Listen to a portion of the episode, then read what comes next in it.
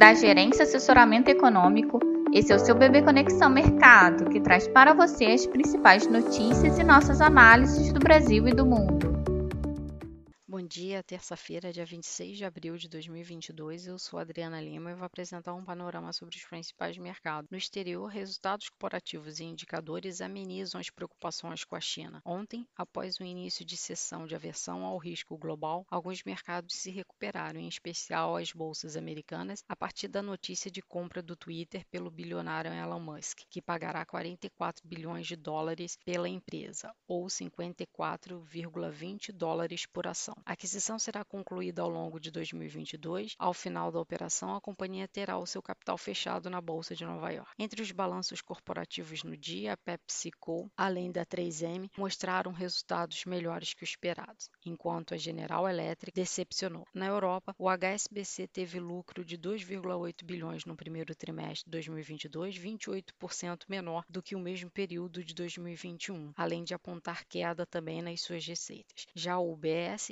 informou resultado 17,5% maior que o ganho obtido no mesmo período de 2021. Ainda nos Estados Unidos, serão divulgados hoje, após o fechamento dos mercados, o Alphabet, que é o Google, General Motors, Visa e Microsoft. Ontem, o Senado americano avançou na indicação de Lael Branard como a vice-presidente do Fed, mas a decisão ainda não, não foi finalizada. Na Ásia, as bolsas fecharam sem direção única, com a China estendendo perdas em meio a temores sobre os impactos da onda de Covid no país, enquanto que em outras praças os índices seguiram o viés mais positivo das bolsas americanas de ontem. Na agenda do dia nos Estados Unidos, em termos de indicadores, teremos pedidos de bens duráveis, confiança do consumidor do Conference Board, o índice de manufatura do Fed de ritmo e as vendas de casas novas. Em dia de agenda cheia de balanços corporativos e indicadores nos Estados Unidos, os mercados devem apontar volatilidade, mas com um viés mais positivo, em especial para a renda variável. No entanto,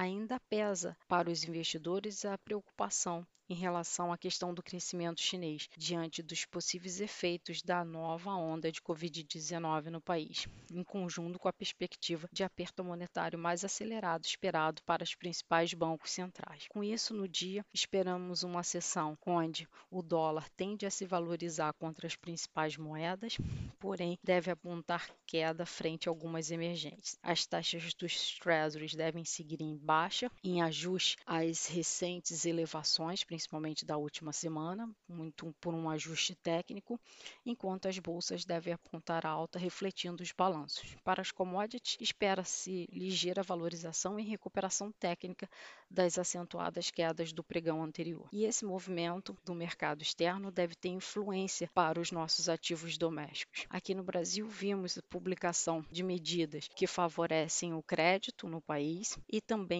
segue no noticiário a questão da continuidade de expectativa pra, para reajustes salariais dos servidores. Na agenda do dia, teremos o a retorno da publicação do relatório Focus do Banco Central, que estava suspenso devido à greve dos servidores, e também o leilão do Tesouro de LFT e NTNB. Destaque em relação aos balanços corporativos ficou para o Banco Santander, Brasil. Além disso, temos TIM, Neoenergia ao longo do dia. Conforme foi dito anteriormente, temos uma expectativa do dólar opera em queda, se ajustando após a recente elevação e também em linha com algumas moedas emergentes no exterior. Os juros devem apontar queda, entretanto, no final do dia, os vértices mais curtos podem agregar prêmios na expectativa da divulgação do IPCA 15, que será divulgado amanhã. E o Ibovespa deve apontar alta em linha com as bolsas, principalmente as bolsas americanas e europeias. Desejamos a todos um bom dia e bons negócios.